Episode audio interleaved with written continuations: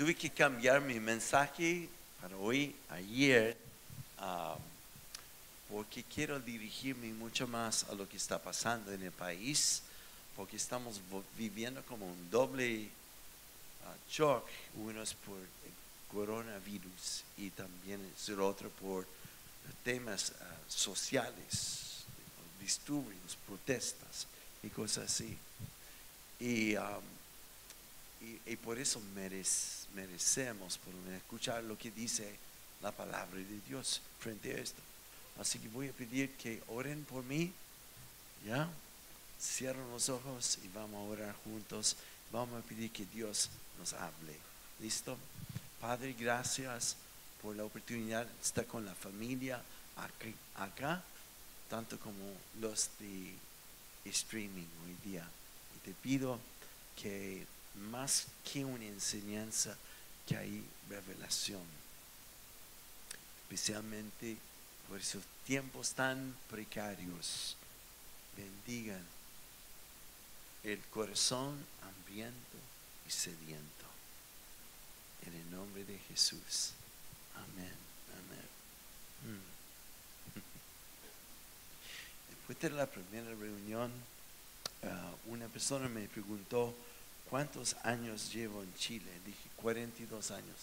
Y me dije, y así hables castellano. Así que mi respuesta es para que sepan cómo los, Dios usa los débiles nomás. ¿ya? Así que am, en Proverbios capítulo 4, quiero que abra la Biblia o tu celular a Proverbios capítulo 4, versículo 23. Quiero hablar sobre cómo cuidar nuestro corazón, cómo guardar el corazón frente a todo lo que está pasando. Así que, ¿cuántos tienen una Biblia? La, la cosa antigua, imprenta, la Biblia antigua, ¿ok? Wow, tampoco de nosotros que nos quedamos. Yo he hecho de menos el sonido de las páginas, así. Debe inventar un app que hace ruido cuando hace la- abre la Biblia, ¿no? Pero, ok, en Proverbios 4, 23, esa es la palabra para hoy día. En versículo 23 dice, por sobre todas las cosas. Léelo conmigo, ¿ya? Por sobre todas las cosas. Oh, Dios mío, con tanto ánimo. Déjame leerlo a ustedes, ¿ya? Ok. Por sobre todas las cosas, cuida tu corazón, porque de él mana la vida. Ok. Sí lo vi, ya. Ok, vamos, una vez más. Por sobre todas las cosas, cuida tu corazón, porque de él mana la vida. Muy bien. Entonces quiero hablar de esto, de cómo cuidar nuestro corazón en los tiempos que estamos viviendo. Porque una cosa es tener, y está muy a flor de la piel, nuestras emociones. Pero es otra cosa, además de las emociones, como especialmente es cuidar el corazón. Los salmos fueron escritos mayormente para enseñarnos de cómo relacionarnos con Dios. Los proverbios son escritos para enseñarnos de cómo relacionarnos con los hombres. Entonces, dos palabras claves que siempre menciono y lo menciono hasta que queda, ojalá, pegado en nuestro corazón. Es una cosa es reaccionar emocionalmente y otra cosa es saber cómo responder con el corazón frente a lo que está pasando. Y por eso tengo un par de consejos muy prácticos que quiero implementar hoy día. Y el primero viene de cómo cuidar el corazón de Lucas capítulo 6, versículo 48. Lucas 6, 48. Quiero hablar sobre cómo, en una forma muy práctica, de cómo cuidar tu corazón. Y dice así, se parece un hombre que al construir una casa, cavó bien hondo y puso el cimiento sobre la roca. De manera que cuando vino una inundación, el torrente azotó aquella casa, pero no pudo ni siquiera hacerlo tambalear, porque estaba bien construida. Pero el que oye mis palabras y no las pone en práctica, se parece a un hombre que construyó una casa sobre la tierra o arena en otra versión, y sin cimientos. Por tanto, y tan pronto como la azotó el torrente, la casa se derrumbó y el desastre fue terrible. Entonces, primera exhortación en forma muy práctica, ¿cómo cuidar tu corazón? En este proverbio, esta enseñanza de Jesús, ir diciendo primero, cuando viene la tempestad, no es si es que viene. No es que si eres hijo de Dios no te va a pasar nada. No te preocupes. Eso es solo para los pecadores nomás. Sino dice, cuando viene? cuando viene? Tormenta. Ahora mi pregunta es, ¿cuántos han experimentado tormentas en su vida? Todos. Entonces, el primer consejo es esto. Lo que hizo con Israel cuando ellos pasaron el mar rojo, Dios les dio una instrucción medio rara. Dijo, antes que prosiguen su viaje, tomen unas piedras y colóquenlas allí, un montón de piedras porque este va a servir para recordar de todas las cosas buenas que he hecho, de cómo yo les protegí, como yo proveí para ustedes, como yo les liberé de la esclavitud. Y van a llamar este monumento Ebenezer. Hasta aquí nos ayudó. Mi primer consejo es esto. Si tiene lápiz y papel o iPhone, lo que sea, escribe tres o cuatro cosas, pero escúcheme primero. ¿Cuántos pasaron el terremoto en el año 2010? Sí, casi todos. Apunten o traten de recordar también otras crisis que has tenido en tu vida quizás de relación, económico, lo que sea. Pero a la vez trate de recordar cómo Dios te protegió, cómo Dios provió para ti, cómo es que estás aquí todavía. ¿Ok? Así que este sea tus primeras piedras hoy día. Ahora en tu cuaderno o en tu iPhone anota esta crisis, terremoto, esta crisis aquí, y escribe al lado, Dios hizo tal en mi vida. ¿Ok? ¿Pueden hacerlo? Le doy unos dos o tres minutos. Vamos. Y los que están en casa, dejan de almorzar y hazme caso.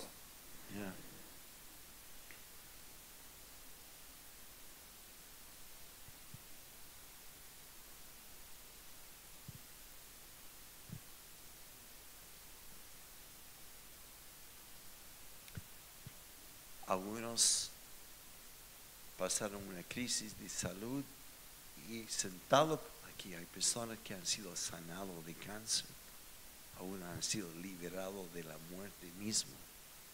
Anote esto y recuerda lo que Dios hizo contigo en este momento.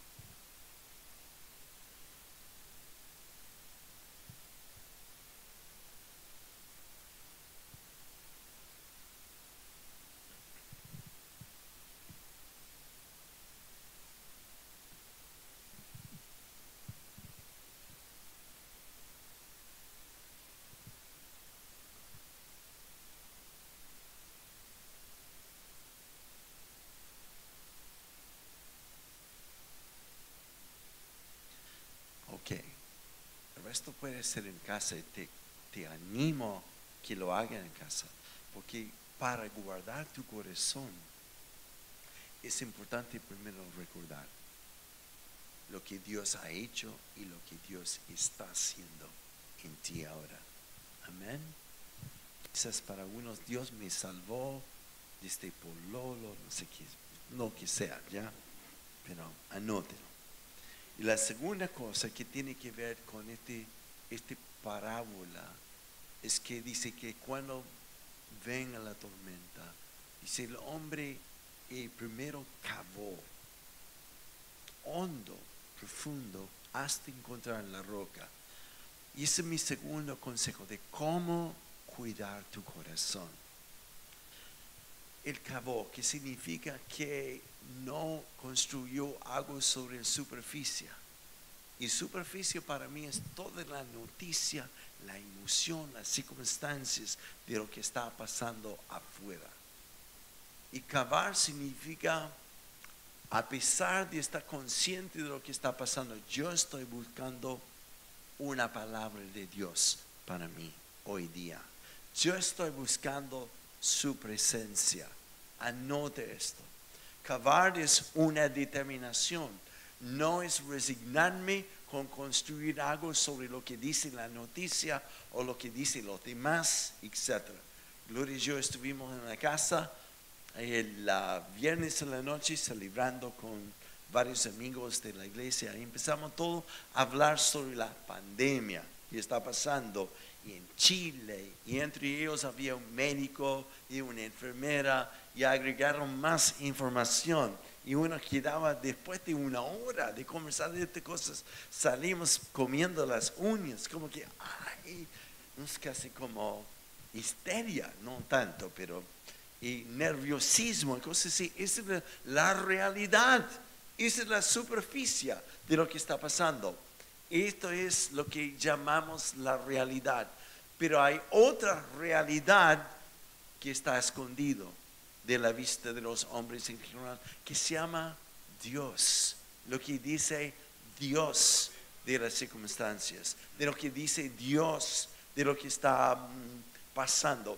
Una cosa es una realidad, pero el otro es a descubrir lo que dice Dios y ver desde su perspectiva es la realidad. Una realidad, la realidad. ¿Hay alguien que entiende lo que digo? Cuatro personas. Señor, dame más. Ok. Y eso es tan, tan, tan, tan importante. La palabra arrepentimiento significa no tanto como Señor, Señor, Señor, cambiar mi mentalidad, es cambiar mi perspectiva. Y la palabra arrepentir eh, también es un juego de palabras, porque ¿cuántos saben la palabra penthouse? ¿Saben lo que es un penthouse? Sacuden la cabeza, así, por lo menos, ¿ya? ¿Ok? Es una casa grande, un edificio, etc. Y tiene otra perspectiva cuando uno se arrepienta. Entonces es como ver desde el penthouse, desde la perspectiva de Dios sobre la situación. Así que ¿Cómo tener esto? Es cavar, es determinar, es cada mañana decidir buscar una palabra de Él. No contentarme ni enredar mi corazón en tan solo la noticia, sino saber cómo Dios quiere usarme y hablarme para hoy día. Y segunda, en cuanto a buscar una palabra de Él, es buscar su presencia, porque es su amor perfecto en su presencia que echa fuera todo temor, todo temor. Eso es increíble. Hay una historia que me encanta en el Nuevo Testamento cuando Pablo es arrestado y lo están llevando a Roma para ser sentenciado en su juicio. Y está en un, un barco lleno, una barca lleno de prisioneros, todo en camino a Roma. Y en medio de, del mar se levanta una tremenda tormenta. Y el capitán y la tripulación están histéricos, están botando todo lo que tiene peso al mar para eliminar más la nave, para que no se inundiera, etc. Y en medio de toda esta histeria, Pablo de repente sale con esta declaración. Cálmense, cálmense, cálmense. Todos vamos a estar a salvo. Y todos están preguntando, pero ¿cómo? ¿Qué dice esto?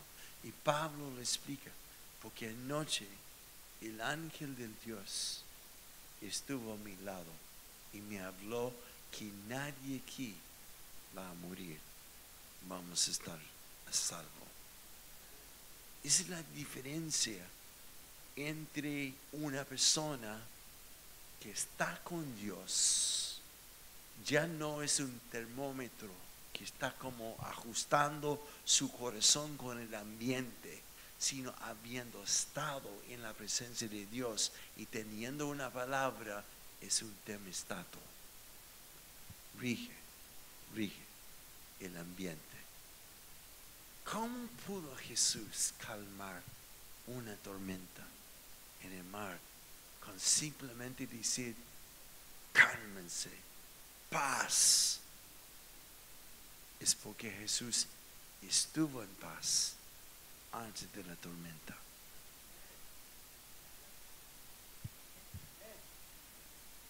¿Cómo cuidar tu corazón? Cabe. Busca la roca. Subterráneo, fuera de la vista de muchos. No es la superficie. Porque si solo construye tu vida sobre la superficie, cuando viene la tormenta, y si crees que hemos entrado escuchando los médicos, las enfermeras, Chile no ha llegado al pico todavía de esta epidemia, pandemia. Los colegios ahora están empezando a cancelar. Hay muchas otras cosas van a ser consecuencia de esto. Y posiblemente nosotros no tendremos reuniones domingo de la mañana. ¿Cómo enfrentar esto con tu corazón? Cuidando tu corazón. Mm. Primero es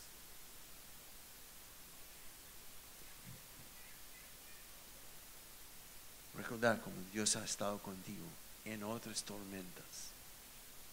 Y dos, cabe, busca la presencia de Él.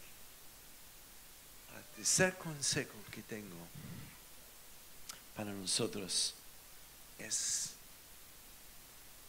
en este cavar buscar oír al Señor. Lo que es increíble que es primero Dios es, siempre ha sido y es y será el Dios de relaciones. Por eso, desde antes de todo, el Padre, el Hijo y el Espíritu Santo es un Dios de relaciones y ahora nos incluye como sus hijos.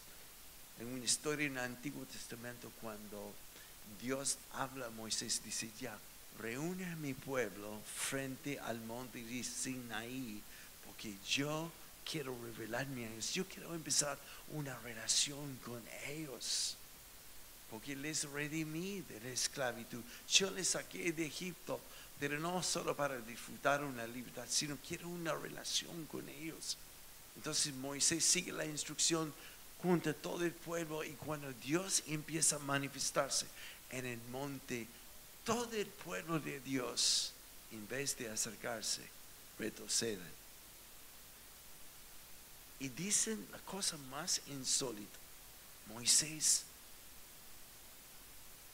vaya tú, tú recibes mensaje de Dios y lo comunica con nosotros. Estamos bien aquí.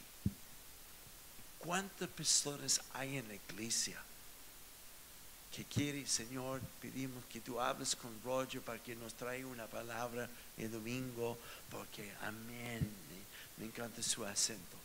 Señor, y nos conformamos con lo que oímos hoy o leemos en vez de acercarnos.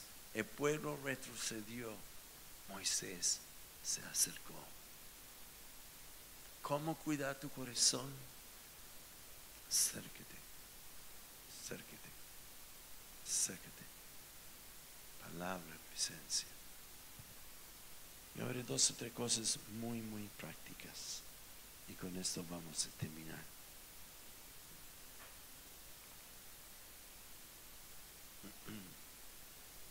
Cuida tu salud en este tiempo. Y hay consejos prácticos del gobierno sobre lo que es limpiar las manos, de cómo saludar a las personas, etc. Cuídate, cuídate. Okay. Segunda cosa, también que una forma muy práctica es cuide tu corazón, porque de ahí mana vida, no solo para ti, sino para otros, para otros. es súper importante. Ya no es un tiempo de venir domingo y consumir. Es un tiempo para que tú consumes con tu Padre en la mañana, pero con el fin de dar a otros. A otros. Okay. Estoy adelantándome en un punto, pero quiero mostrarte algo. En quizás un par de domingos más no habrá reuniones aquí. Quizás. Y eso significa que tenemos que juntarnos en casas ese suena familiar. Hechos capítulo 2, versículo 40 y tanto adelante. Se juntaron las casas. ¿Y por qué digo esto? Esto me emociona por un par de razones. En Rusia y China, donde entraron, entró comunismo décadas hacia atrás. Los dos contra religión y por varias décadas, finalmente cuando cayó el muro de hierro en Rusia, la iglesia casi no existía, el cristianismo estaba casi, casi borrado. Mientras en China se multiplicaron como conejos. ¿Y cuál es la razón? Es porque en Rusia cristianismo significaba ir a un templo. En China, discipulado, enfocándose en el uno y juntándose en grupitos escondidos para orar, para estudiar la palabra de Dios, etc. Y se multiplican y multiplican. Adivina lo que va a pasar en este tiempo vamos a multiplicarnos como conejos.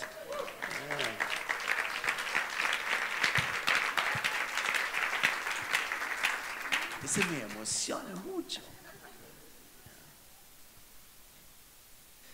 Así que para hacer esto, cuide tu corazón.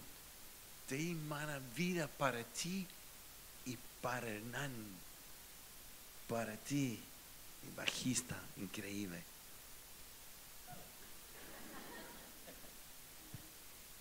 es para dar a otros.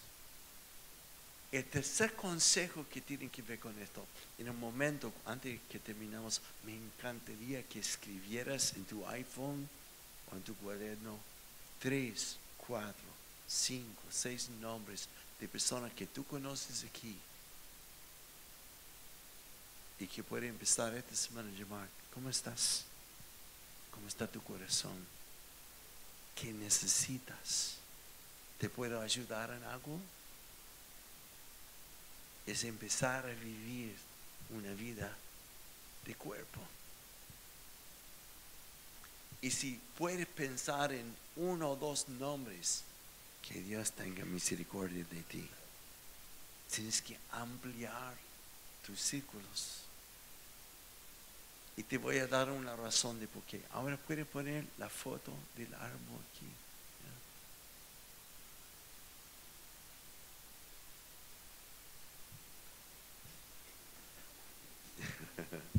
Yo soy un roble de justicia, yo me llamo.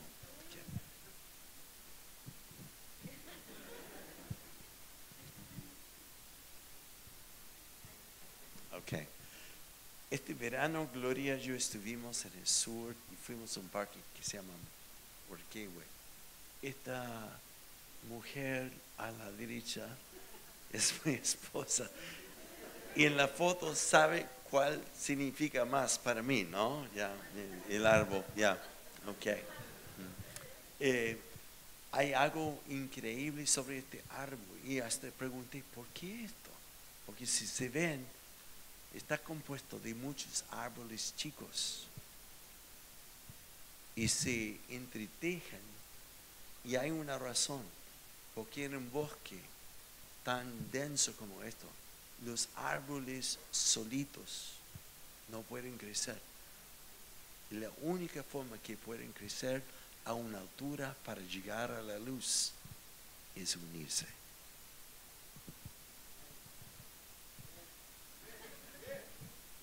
Alguien cachó, eso es un, wow, es un milagro.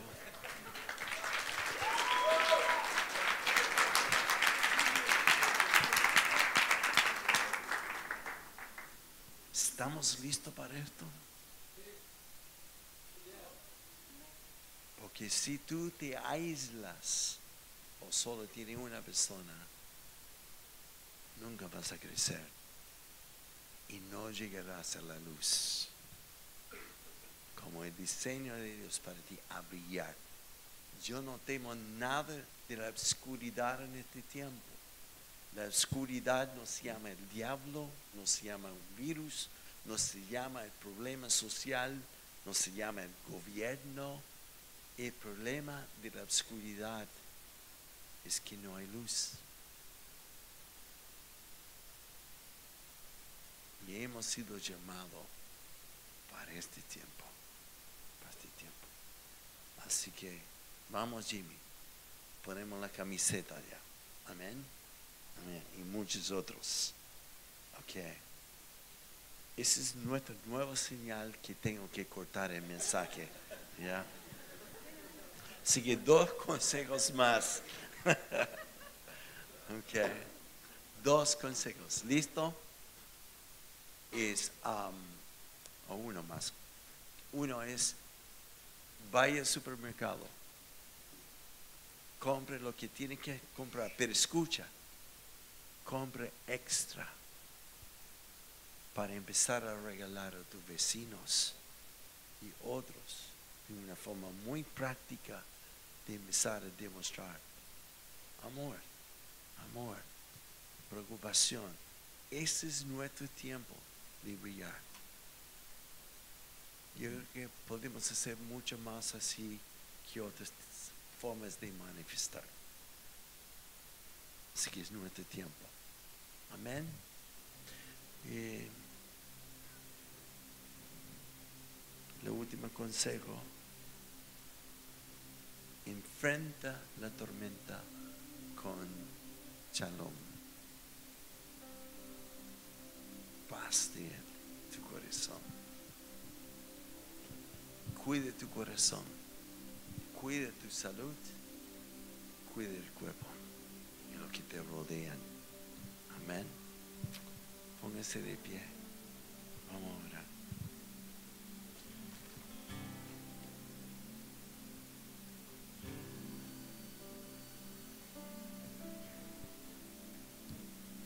Al terminar este tiempo, si está con nosotros por primera vez esta mañana, queremos que, si puedes, si quieres, salga de la puerta en un momento ahí, y caminando hacia atrás, pasillo, hay un salón grande donde yo voy a estar y otros para saludarte así, orar por ti si quieres. Por sobre todo nos interesa mucho conocerte. Así que cierra los ojos.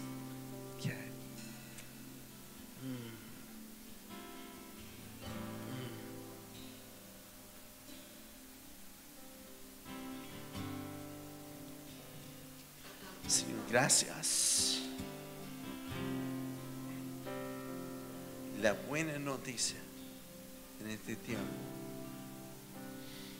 es que entre más maldad, más gracia, más se manifiesta tu poder y tu pueblo. El que habita al abrigo del Altísimo se coge a la sombra del Todopoderoso. Y yo le digo al Señor, tú eres mi refugio, mi fortaleza, el Dios en quien confío. Solo Él puede librarte de las trampas del cazador, de las mortíferas plagas, pues te cubrirá con sus plumas y bajo sus alas hallarás refugio. Su verdad será tu escudo y baluarte. No temerás el terror de la noche, ni la flecha que vuela de día, ni la peste que asache en las sombras, ni la plaga que destruye al mediodía. Pon tu mano sobre tu corazón, profetizo esto como dijo Pablo. Vamos a estar bien. Algunos quizás vamos a informar, los viejos como yo. No sé. Pero en medio de la tormenta está con nosotros. Y en medio de esto nos toca brillar como luz. La palabra de Él esta mañana es, vamos a estar bien, vamos a estar bien, vamos a estar bien, vamos a estar bien, Levanta tus manos y tu voz a Él. Y vamos a orar.